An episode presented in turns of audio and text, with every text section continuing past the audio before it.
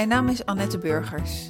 In Rotterdam heb ik mijn Stiefgoed Rotterdam coachpraktijk, waar ik veel samengestelde gezinnen coach. Hieruit blijkt, en dat weet ik ook uit eigen ervaring, dat een samengestelde gezinsrelatie topsport is. Het is ingewikkeld, uitdagend, slopend, maar ook energiek, prachtig en liefdevol. Op school hebben we nooit les in de liefde gekregen. We leren het gewoon weg door te doen, door te vallen en vaker weer op te staan. Ik ga in mijn podcast op zoek naar de liefde, op zoek naar liefdesverhalen, vol met succesvolle en soms verrassende tips, mooie, maar ook pijnlijke ervaringen en vooral naar inspiratie, motivatie en dat alles met een lach, een traan en vol liefde. Veel luisterplezier. Vandaag is mijn gast Marianne van der Weijer, 58 jaar. Zij is moeder, oma, fulltime levensgenieter, kind- en gezinscoach, ziener, bruggenbouwer en reiki-master. Welkom, Marianne. Welkom, fijn om hier te zijn. Dankjewel. Uh, wat heb jij met op zoek naar de liefde? Ja, wat heb ik met op zoek naar de liefde? Ik geloof dat het ook naar je toe kan komen. Hoe meer dat we naar iets zoeken uh, met een bepaalde verwachtingen, hoe meer denk ik dat je teleurgesteld kunt worden. Dus er echt naar zoeken ik denk dat ik meer geloof in het verhaal dat het je kan overkomen. Wat is jouw relatiesituatie? Mijn relatiesituatie is op het moment dat ik uh, een gelukkige vrijgezel ben. Oké, en wat ben jij hiervoor geweest? Of ben je levenslang al uh, gelukkig vrijgezel? Nee, ik ben niet heel mijn leven al gelukkig vrijgezel. Uh, hiervoor, uh, dat is ongeveer zes jaar geleden, heb ik in een hele vervelende, traumatische relatie gezeten van drie maanden. Het, het taal heeft zes maanden geduurd, maar drie maanden was wel heel erg heftig. Daarvoor ben ik vier jaar een beetje alleen geweest, maar ook weer gelukkig alleen geweest. En daarvoor ben ik zeven jaar uh, gelukkig geweest met iemand wat mijn ware liefde was. En daar zitten we een paar jaar voor. En daar was ik inderdaad samen met de vader van mijn kinderen. Oké, en wat maakt dat die ene meneer de ware liefde was? Het gevoel, het gevoel wat je had, was beduidend anders. De verbinding die je voelde, uh, ja, die had ik nog nooit meegemaakt. Een soort van samensmelten. Dus een heel ander gevoel dan dat je met iemand bent. En het is ook weer een andere vorm van liefde die je met je kinderen hebt of met je vrienden hebt, of wat dan ook. Het is een soort van uh, samensmelten, een soort van uh, herkenning. En waar was je deze meneer tegengekomen? Die was ik tegengekomen in de kroeg. Waar ik uh, was uh, op een vrijdagavond. Uh, ik was met vrienden daar. We waren aan het wachten op een telefoontje. Want een andere goede vriend van mij die zou vader worden. We wisten dat hij in het ziekenhuis was. En we waren dus aan het wachten tot het telefoontje kwam. En uiteindelijk dat kind is geboren. En ik gaf een rondje. En deze meneer stond ook aan de bar. Dus zei ik van nou, die meneer mag ook iets drinken. En die kwam naar me toe. En die zei van nou, als ik dan iets te drinken krijg, wil ik ook weten waarom ik dat te drinken krijg. Dus dat is ons eerste contact geweest. En hoe ging het verder? Nou, op dat moment was het niet liefde op het eerste gezicht, was we het wel eens over hebben. Dat was het helemaal niet. Uh, dus dan hebben we even wat staan te, te praten in het uh, gebrekkig Nederlands, een beetje Duits. En vervolgens heb ik hem uh, bij het station afgezet, want daar moest hij naartoe. Ik zei, nou, rij maar mee, rij ik wel langs. En ben ik naar huis gegaan en heeft hij mij zijn telefoonnummer gegeven, want ik geef niet makkelijk mijn telefoonnummer. En uh, ja, toen, toen op een gegeven moment, een week later, heb ik hem eens gebeld van, nou, hoe gaat het nu eigenlijk? Of wil je nog een keertje afspreken? En uh, ja, die had ze heel de week eigenlijk op mijn telefoontje zitten te wachten, want die had mijn telefoonnummer niet. Dus ja, er was wel iets wat mijn aandacht trok, maar op dat moment wist ik nog helemaal niet wat. Nee, ik wist helemaal niet hoe of wat. Ik vond het een interessante man en... Maar hij zag eruit en alles waar ik nooit op zou vallen. Zo, lange haren, borstharen, uh, groot, een beetje tussen aanhalingstekens macho uiterlijk. Nou, dat waren niet de kenmerken waar ik van zou zeggen van nou, op zo iemand zou ik vallen. Dus dat was allemaal wel bijzonder. En je zei ook in gebrekkig Duits en gebrekkig Nederlands, kwam die ergens anders vandaan? Ja, hij was uh, toen in Nederland als politiek vluchteling en hij kwam uit Irak. En uh, ja, die taal beheersen zo, dat was dan een beetje half Engels, half Duits, half Nederlands. Uh, ik kende toen de tijd helemaal nog niet Arabisch, dus dat, uh, dat was de taal die we in het begin met elkaar spraken. Maar door veel met elkaar om te gaan en dat hij veel bij ons in het gezin was, ja, werd dat Nederlands al heel snel eigen taal. Ja. Uh, je zegt ook van hij was veel bij jou in het gezin. hoe zag jouw gezin er op dat moment uit? Uh, met twee kinderen. Uh, even kijken, die waren toen 15 en 17. Of 16 en 18, zoiets. Ja. Dus ik woonde met mijn twee kinderen woonde ik samen en daar kwam hij bij. En hoe ging dat dan? Dat ging heel erg goed. Uh, het was een soort uh, vaderfiguur. En mijn zoon die, die zag er ook wel de humor van in om hem Nederlands te leren. En ja, die maakte daar ook wel grapjes van. Die zei als mama dadelijk dan thuis komt van het werken, dan moet je tegen haar zeggen: hey, misselijk ding, wil je wat drinken? dus uh, dat zei hij dan ook. En ik zie vervolgens, hij zegt dat. En uh, vervolgens zie ik mijn zoon lachend op de bank. En hij helemaal zo van, oh, wat heb ik verkeerd gezegd? Of wat zeg ik nu dan? Dus dat soort grapjes. Maar dat was vanaf het eerste moment was dat heel erg hecht. Zij zagen natuurlijk aan mij ook wel wat er allemaal gebeurde. En ja, ze hebben hem eigenlijk meteen vanaf het eerste moment uh, in hun uh, hart gesloten. Ja. Bij de vrienden lag dat iets anders. Die hadden zoiets, wie is hij? Wat wil hij van haar? Die hadden een soort beschermende rol naar mij. Toen de tijd waren ook veel verhalen van uh, dat ze asielzoekers met mensen proberen te trouwen om hier te blijven, wat dan ook. En dat besprak ik ook met hem. En hij zei ook van, nou dat begrijp ik, zijn goede vrienden. En uiteindelijk hebben we alle vrienden de mogelijkheid gegeven om kennis te maken met wie hij was en waarom hij, wij bij elkaar waren. Dus eh, ja, dat, eh, dat was, uh, was een mooie ontwikkeling. Als ik daarop terugkijk, was het een hele mooie ontwikkeling. Ja. En wat was zijn, uh, zijn verleden? Uh, hoe, waar had hij, wat voor werk had hij gedaan daar? En hoe, hoe, was zijn reis? Hoe is hij in Nederland terechtgekomen? nou, via omwegen, hè, zoals zoveel inderdaad hier dan terechtkomen. En uh, uiteindelijk was het dan dat hij eigenlijk daar in het leger moest. En dat was uh, ver buiten zijn, uh, zijn opvattingen. En ja, daardoor is hij ook afgereisd en is hij in Nederland terechtgekomen. En uh, vanuit Nederland was dan eigenlijk, zeg maar, noem het, ik noem het altijd het wachtstation, waar je dan kunt wachten totdat je uh, de definitieve uitslag hebt. En toen de tijd waar ik het nu over heb, is al ruim 15 jaar geleden, was dat anders als nu. Nu wordt dat binnen drie maanden wordt dat, uh, besproken en dan heb je duidelijkheid, maar dat was toen niet. Toen was het eigenlijk wachten, wachten, wachten. Dus betekende dat hij naar school kon, hè, dat, dat wel, maar voor de verder rest werken mocht niet. En ja, dan was het in Veldhoven op, uh, op dat ja, centrum verblijven. Ja. En uh, was, het, was hij je eerste relatie na de scheiding van de vader van je kinderen? Want in mijn idee reageerden ze wel heel positief. Ja, terwijl precies. vaak kinderen ook wel ja. uh, hun mening ja. hebben over een nieuwe partner. Ja, nee, hij was de eerste relatie na uh, hun vader, zeg maar. Na een uh, relatie van ruim 17 jaar getrouwd geweest en meer dan 21 jaar samen. Dus hij was de eerste na de relatie met hun vader. Ja. En jullie relatie heeft zeven jaar geduurd, zei je? Ja, en zeven jaar. En, en je bent niet meer met hem samen, nee. dus nee. wat is daar de reden van? Uh, nou, we, we, hebben heel veel uitgewerkt, zoals ik dat dan eventjes noem. En heel veel over de liefde leren kennen en zo, dat allemaal. En uh, op, op een gegeven moment bekroop mij het gevoel, en dat intuïtieve gevoel, zal ik het zo noemen. Uh, van, wow, als hij bij mij blijft, dan zal hij nooit geen vader worden. En ik vind het moederschap, en daardoor ook het vaderschap, zo'n bijzondere positie. En ergens begon dat te knagen aan mij. Dus op een gegeven moment, ja kwamen er daar toch wel breukjes in in onze relatie. En uh, ik, ik sprak dat niet uit van ik zit hiermee. En in die tijd was ik zelf ook al naar uh, de um, gynaecoloog terug geweest, want ik uh, was gesteriliseerd, om te kijken of dat hij ongedaan kon maken of wat dan ook. En uiteindelijk heb ik dat toen een paar maanden later met hem besproken met de vraag en met, waar hij op reageerde of dat ik gek was geworden. Uh, want mijn gezondheid op het spel zetten, ja, dat, dat, dat ging helemaal niet. Dus vanaf dat moment zijn er wel breuken gekomen en dan groei je uiteindelijk uit elkaar. Uh, ook omdat je zo graag wil dat iemand dat gevoel krijgt wat ik ook heb. En dat was dus inderdaad het gevoel van moeder zijn. Zelf kinderen hebben. Ja. Jullie hadden ook leeftijdsverschil, trek ik dan ja. even de conclusie. Ja, precies. We hadden een groot leeftijdsverschil. We waren 20 jaar, uh, was er een leeftijdsverschil, maar daar merkten we niks van. Nee, niemand niet. Want hij was inderdaad wel heel goed ontwikkeld, veel verder. Dat heb je wel meer van deze soort mensen die inderdaad vanuit een ander land zo komen. Dat die, uh, dat die ja, verder ontwikkeld zijn. Ja, kan je niet vergelijken met hier. En als je nu uh, terugkijkt naar die periode van dat de breukjes zijn gekomen... Uh, met de wijsheid van nu, wat zou je dan anders hebben gedaan? Niks. Niks anders.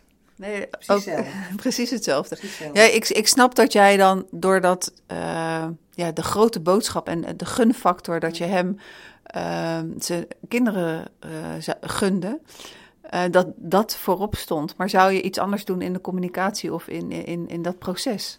Ehm, ik denk het niet. Ik denk het niet, want het is ook een eigen proces wat je daarin loopt. Hè? En eh, ja, ik denk dat je daar ook zelf klaar voor moet zijn. En ja, ik, ik, zie het natuurlijk dagelijks om me heen. En met mensen die bij mij in de praktijk komen ook, die zijn vaak zelf al met allerlei dingen bezig. Maar wanneer is nou het moment dat je dat in woorden naar buiten brengt? Vaak is het in het gevoel al heel erg naar buiten gebracht. En vallen er ja, puzzelstukjes in elkaar op het moment dat het woord erbij komt. Ik denk ook wel dat het mijn eigen proces zo is geweest om ja, die tijd eraan te geven. Ja, dat denk ik echt wel. Ja. En wat was uiteindelijk het moment van afscheid nemen? Heb jij dat gekozen? Nou, heeft hij dat gekozen? Nou, ik denk dat dat een beetje ehm druppelsgewijs ging, zeg maar. Eh, we gingen wat minder samen doen. Eh, ehm, ik plande eh, tijd vol om te werken. Hè. Oh nee, we kunnen daar niet naartoe, want ik moet werken. Nou ja, ik ben zelfstandige, dus ik kan zelf mijn eigen tijd inplannen. Dus ik denk dat dat een beetje op een natuurlijk verloop is. En ja, werkelijk uit elkaar gaan. Wanneer ben je werkelijk uit elkaar? Is dat dan het moment dat je niet meer samenwoont? Is dat het moment dat je totaal geen contact meer hebt? Of wanneer is dat moment dan? Dus ja, wanneer neem je echt afscheid van elkaar? Ja, weet ik niet. Heb jij afscheid van hem genomen? Nee, dat heb ik niet. Nee, ik geloof niet dat ik het ooit ga doen. Ook al heb je dan geen contact meer. Ik denk dat er altijd een, eh, bepaalde energetische verbinding blijft, omdat het zo, en zeker vooral voor mij, intens is eh, geweest. En ehm, ja, deze verbinding was op deze manier voor ons. eh, en samen geen kinderen hebben.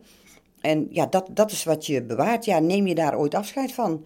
Ja, neem je afscheid van ervaringen die je ooit in het verleden hebt gehad? Ik denk het niet. Je kan ze ergens parkeren. Maar het, eh, ja, het, het zijn herinneringen. Houdt het ooit op? Ik denk het niet. En is hij eh, eh, inmiddels vader geworden dat je weet? Ja, hij is inmiddels vader geworden. En hij is heel gelukkig met zijn zoon. Ja, dat gaat heel erg goed. En eh, ja, dat is ook iets wat ik hem gunde. En dat heb ik inderdaad kunnen zien. Eh, dat heeft hij mij ook eh, kunnen vertellen. En dat hij dan ook begreep van, ja oké, ik had nooit verwacht dat dit het gevoel zou kunnen zijn. Dus ook dat is ja, verrassend. Maar ja, hoe leg je dat uit, hoe het voelt om vader of moeder te zijn aan iemand die dat zelf niet heeft? Dat is natuurlijk heel moeilijk. Maar op het moment dat je het zelf voelt, en is nog maar de vraag of dat je hetzelfde ervaart als ja, hoe ik het ervaren heb of jij ervaren hebt. Dus eh, ja, dat, dat de, eh, moet ik het zeggen, dat maakt, als je de, toen ik dat zag, eh, kon ik er nog meer in berusten van ja, dit is het hogere doel geweest. Dit is de bedoeling van alles geweest. Dit, dit is goed zo. Dus dat gaf mij in die zin nog meer voldoening en ook weer vrijheid van ja, het is goed zo. Want natuurlijk denk je na over dingen van, is dit wel het juiste geweest? Had ik het niet anders moeten doen? Of wat gooi ik weg? Of eh, komt er nog wel ooit liefde in mijn leven? Of eh, hoe moet dit nu? Snap je? Kan ik alleen wel gelukkig zijn? Eh, snapt hij het wel? Zo. Dus ja, dat is het avontuur. Ja, nou, een heel groot avontuur inderdaad. Ehm, en de overtuiging of, of het, de diepe boodschap, het, het grotere geheel, om, om hem dat te gunnen. Ehm, waar kwam dat vandaan bij jou? Weet ik niet. Ik, ik, ik heb vaak intuïtieve gevoelens en eh, daar geef ik dan gehoor aan. En vaak zie ik dan nog niet wat het hogere doel daarin is, zeg maar. Maar ik, ik heb wel geleerd, eh, als er een soort van, noem het even, roeping is in je, van ik moet dat doen. Kan bijvoorbeeld al met een bosje bloemen zijn, oh, dan moet ik even langs gaan. En dan hoor je daar een verhaal van die persoon, dat je denkt, oh, daarom moest ik langs. Maar op dat moment dat je ja, het in je krijgt, zeg maar, als boodschap krijgt, weet je vaak nog niet wat daar eh, het antwoord van is of, of het nut van is. En dat kan ook jaren later zijn. Snap je? Dus ja, dat is wel iets wat van binnen was, maar het begon gewoon aan mij te knagen. Ik kon het niet tegenhouden, bleef maar terugkomen. En uit wat voor soort eh, gezin eh, kom jij? Ik kom uit een arbeidersgezin, uit een gezin van eh, vier meiden en één jongen. Eh, een hele hardwerkende vader. Eh, moeder was altijd in die zin thuis. En nou, we hebben in die zin wel, we leefden net niet rond de armoedegrens, zeg maar. Maar we hadden wel, we hadden het niet breed. We deden onze eigen konijnen deden we fokken, die deden we dan ook zelf eten, kippen houden. Ehm, ik noem maar iets. we hebben een periode gehad dat mijn moeder, ehm, hoe noem je dat, gordijnen kreeg van iemand. En daar maakten ze dan weer kleding of jassen maakten ze er daar weer van. Dus, maar ik heb niet het gevoel dat, dat we iets tekort gekomen zijn. Zo. Dus ik kom uit een gezin, hard werken. Zo. Um, het ermee doen van wat er is. Uh, veel buiten. Zo. En uh, ja, ik ken mijn ouders niet anders dan dat ze altijd heel hard gewerkt hebben. En hoe waren zij met elkaar? Wat voor een voorbeeld heb je gezien over uh, de liefde en de relatie? Uh, ik heb bij hun in een andere vorm van liefde gezien. Later ging mijn vader, toen we allemaal uit, een beetje uit, uit huis waren, alleen mijn zoon die woont nog thuis, of mijn broer woont nog thuis. En uh, zag ik, ja, hoe zag ik dat eigenlijk bij hun? Mijn vader ging dingen doen voor mijn moeder en mijn moeder ging dingen doen voor hun. Als ik hun nou, misschien vijf keer in heel mijn leven heb gezien dat ze elkaar een kus gaven. En dan een terechte kus zo lekker op de mond en vastpakken, dan is het veel. Ja, om echt te zeggen van, ik heb die liefde zo gezien, elkaar vasthouden, elkaar koesteren, uh, uh, tegen elkaar aan zitten, zo dat. Nee, dat is niet iets wat ik uh, van thuis uit gezien heb. Nee. nee. En welke ouderboodschappen heb je van huis uit meegekregen? Wat bedoel je daarmee?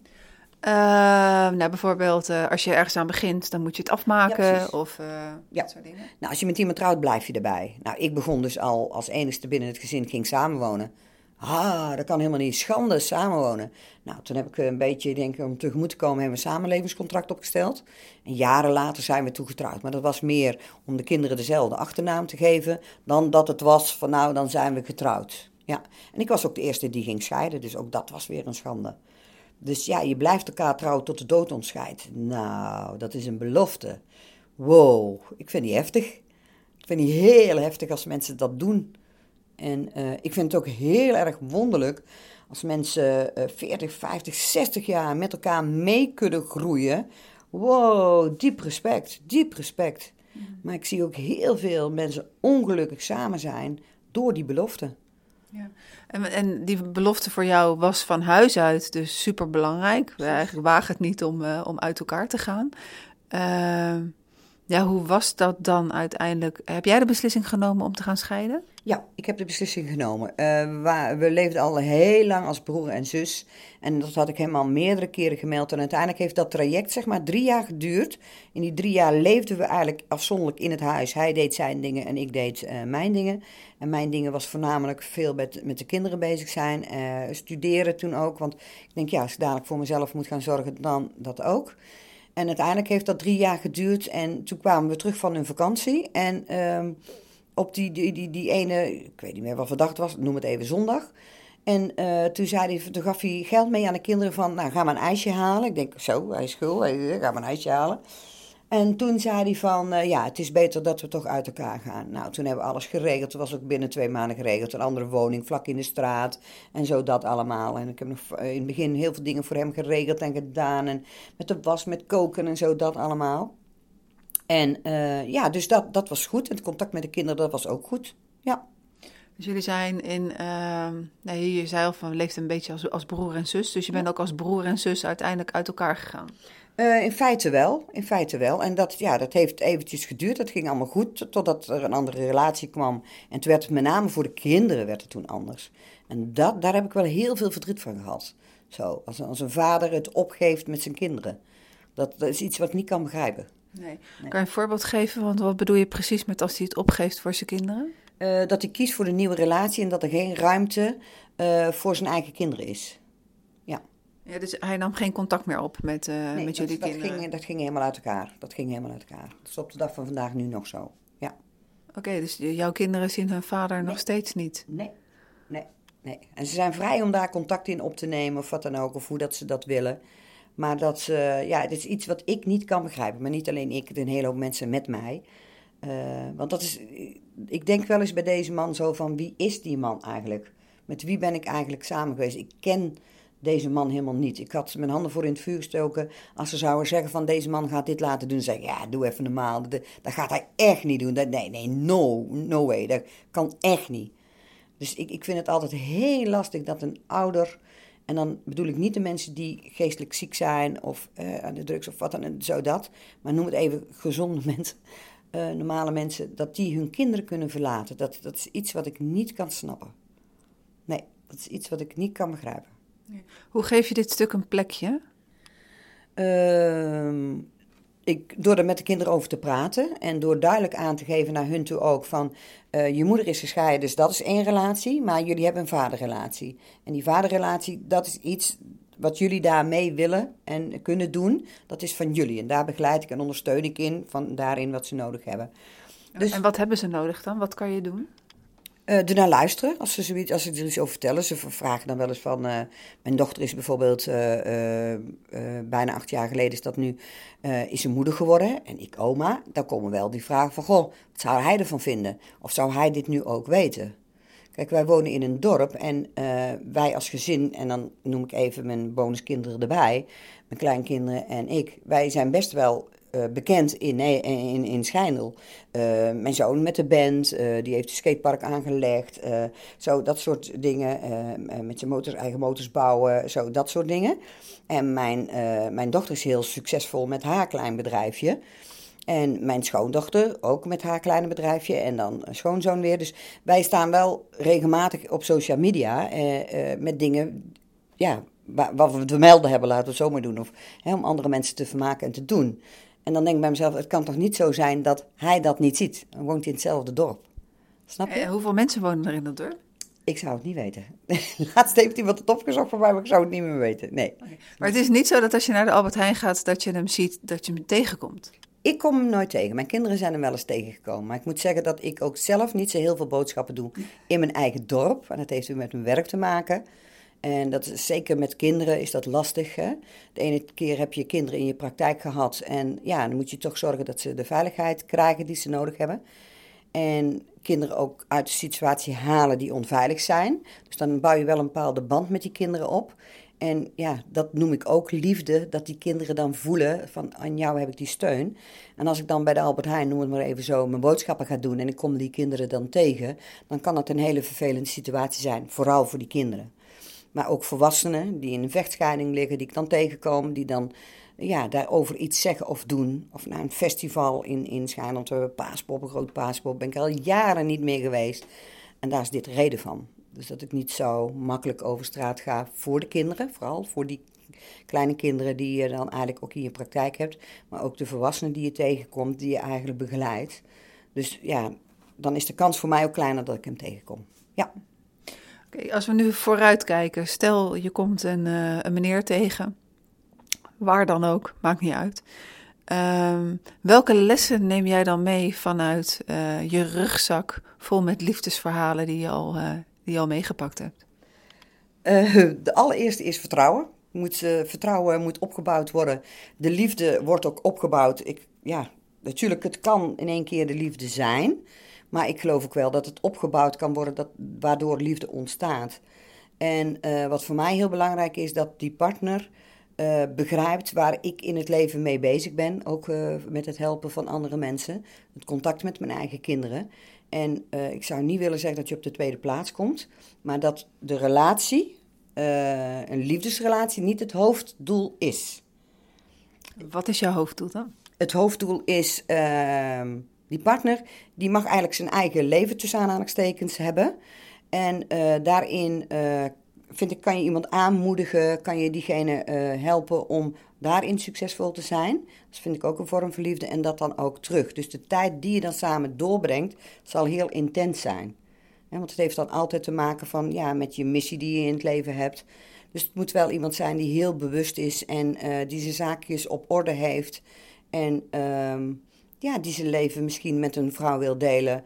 Uh, om successen te delen. En dat vanuit liefde en verbondenheid en vanuit vertrouwen en veiligheid. Ja, dat. Waar knap je op af? Op voorhand al? Ik knap af op mensen die zeuren. mensen die klagen. Mensen die in een slachtofferrol gaan zitten. Mensen die geen persoonlijk leiderschap nemen. Ja, daar knap ik helemaal op af. En waar wordt dat stukje slachtoffer door getriggerd? Uh, nou, ik ben natuurlijk zelf altijd hupke, schouders eronder en door. Zo. Ja, ik moet geen mietje hebben. Nee, ik moet, ik moet echt een vent met ballen hebben. Die tegengas durft te geven. En uh, ja, die heel bewust ook is en zijn eigen leven goed op orde heeft. Ja. Ik denk dat dat, als, je dat van, als, als, als iemand dat van mij begrijpt. Ik kan dat ook van die ander begrijpen. Dan ben je ook eerder bereid om wat hè, in die dans te doen, om die concessies te doen. Maar ja, ik heb ook een heel fijn leven nu. Snap je? En het is niet, ja, ik durf echt met de hand op mijn hart te zeggen dat, dat ik het ja, niet mis. Zo. En kan het een aanvulling zijn? Ja, het zou heel fijn zijn als je met iemand uh, ja, je, je leven, je successen kan delen. Nou, is het dan een relatie dat je samenwoont? Weekendrelaties. Ja, vaak in de weekenden ben ik ook met van alles bezig. Ik weet eigenlijk niet hoe, ik, hoe het eruit moet zien. Dat weet ik eigenlijk niet. Nee, ik weet niet of je daar wel tijd voor hebt. Nee, bijvoorbeeld. heb je ruimte in huis? Ik heb genoeg ruimte. Ik heb een heel groot huis en uh, ja, daar, daar is iedereen welkom. Ja, daar is iedereen welkom. Oké, jij uh, in het begin zei je ook dat er een bepaalde periode was dat het een hele vervelende relatie was. Ik weet niet meer welke woorden je daarvoor gebruikte. Uh, in, in welke mate heeft dat invloed gehad op, je, ja, op hoe je nu in het leven staat? Ik denk nog wel steeds. Ik ben heel voorzichtig geworden. Ik vertrouw geen mannen. Dus dat vertrouwen, dat ze eerst moeten verdienen. Zo. En dat, dat, daarom zeg ik al, uh, liefde op het eerste gezicht en dat je dan helemaal daarin losgaat, zeg maar. Nee, dat is bij mij heel bedacht. Dus het gaat in fases, dus dat moet groeien. Ja. En ik heb natuurlijk nu in opleidingen, noem maar op, uh, weer mannen tegengekomen. En daar heb ik uh, onlangs met die opleiding, heb ik dat besproken. En er waren mannen die gingen daar heel goed mee om. En daar heb ik wel wat meer, hoe moet ik dat zeggen, vrijheid in kunnen creëren. Ja. Hoe bedoel je vrijheid? Welke vrijheid? In, vrijheid eigen... om daarin wat speels te zijn. En dan hoef je niet meteen met zo iemand, hè, want die, die zullen waarschijnlijk allemaal in een relatie zitten, volgens mij, in mijn hoofd wetende. Maar dan dat je ook gewoon eh, vanuit die vrijheid in contact kunt zijn met, met een mannelijke vriend, zal ik het zo zeggen. Zo, zonder dat het een relatie is, tenminste een intieme relatie. Ja. Mm -hmm. Oké, okay, en um, je, uh, je coacht ook stellen in de relatie. Precies. Um, wat, wat, wat, zie je, uh, wat zie je het meest fout gaan? Miscommunicatie. Dat ze, en in welke zin? Dat ze niet op één lijn zitten, dat ze elkaar taal niet meer spreken. En dat kan van alles zijn. Stel, de, er is een kind geboren met een beperking. Uh, moeder gaat helemaal voor dat kind zorgen. En vader die, die, die, die wil wel erbij komen, maar die wordt eigenlijk buiten spel gezet. Uh, waardoor ze elkaar helemaal kwijt kunnen raken. Maar ook de... Uh, ja, de, de, de, de, de kernwaardes binnen een relatie. Hè? Dat, dat de een die zegt van nou, ik vind het belangrijk op een avontuur te gaan. En de andere die zegt van nee, ik moet zekerheid. Nou ja, dan krijg je dus een soort van vakantie. De een wil de berg in met een uh, knapzak en de andere wil all-inclusive. Zo, dus vandaar uh, ook dat je daar in, dat, dat die miscommunicatie en elkaar eigenlijk helemaal niet zo goed kennen.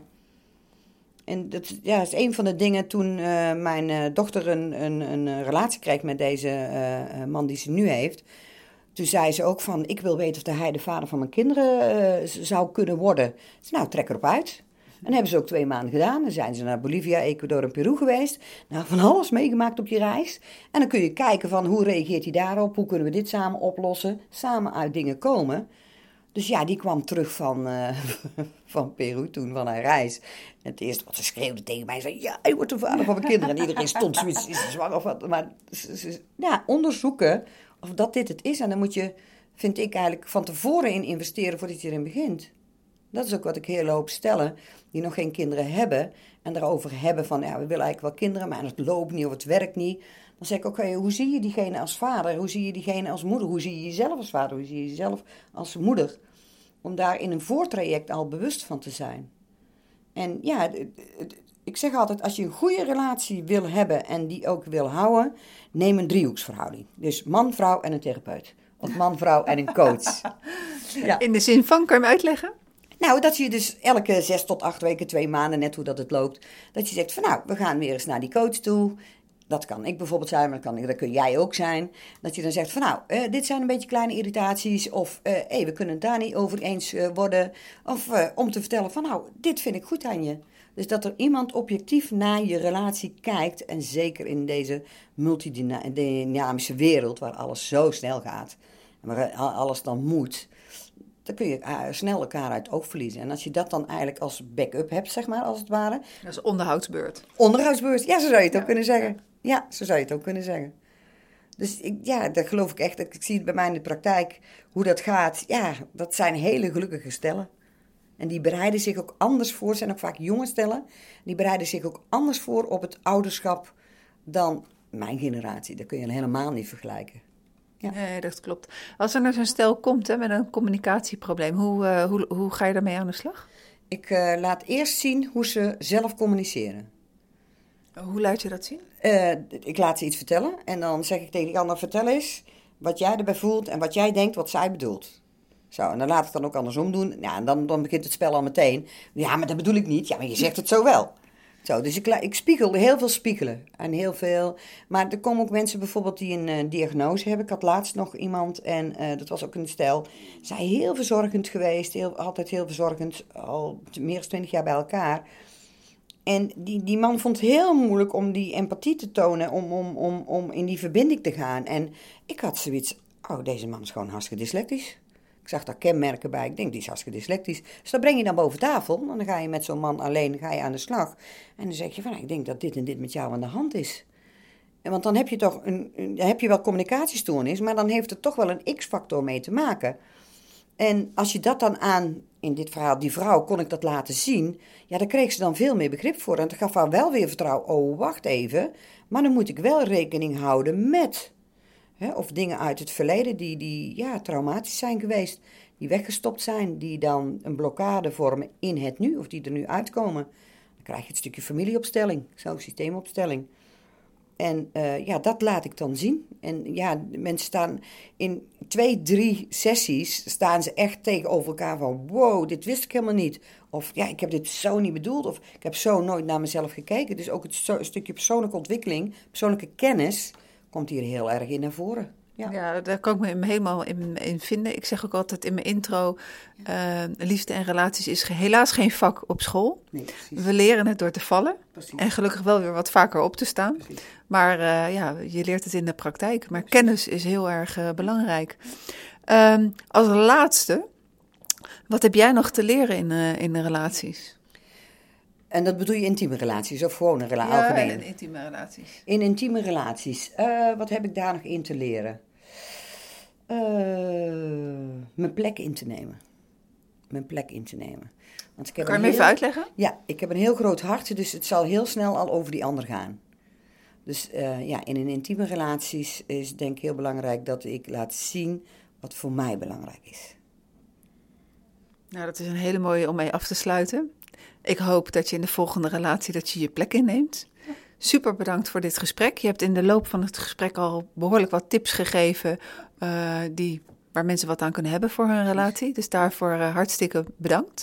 Ik vond het een leuke ontmoeting en uh, heel veel succes. Dankjewel Annette, heel fijn. Over twee weken de volgende podcast Op zoek naar de liefde. Dankjewel voor het luisteren.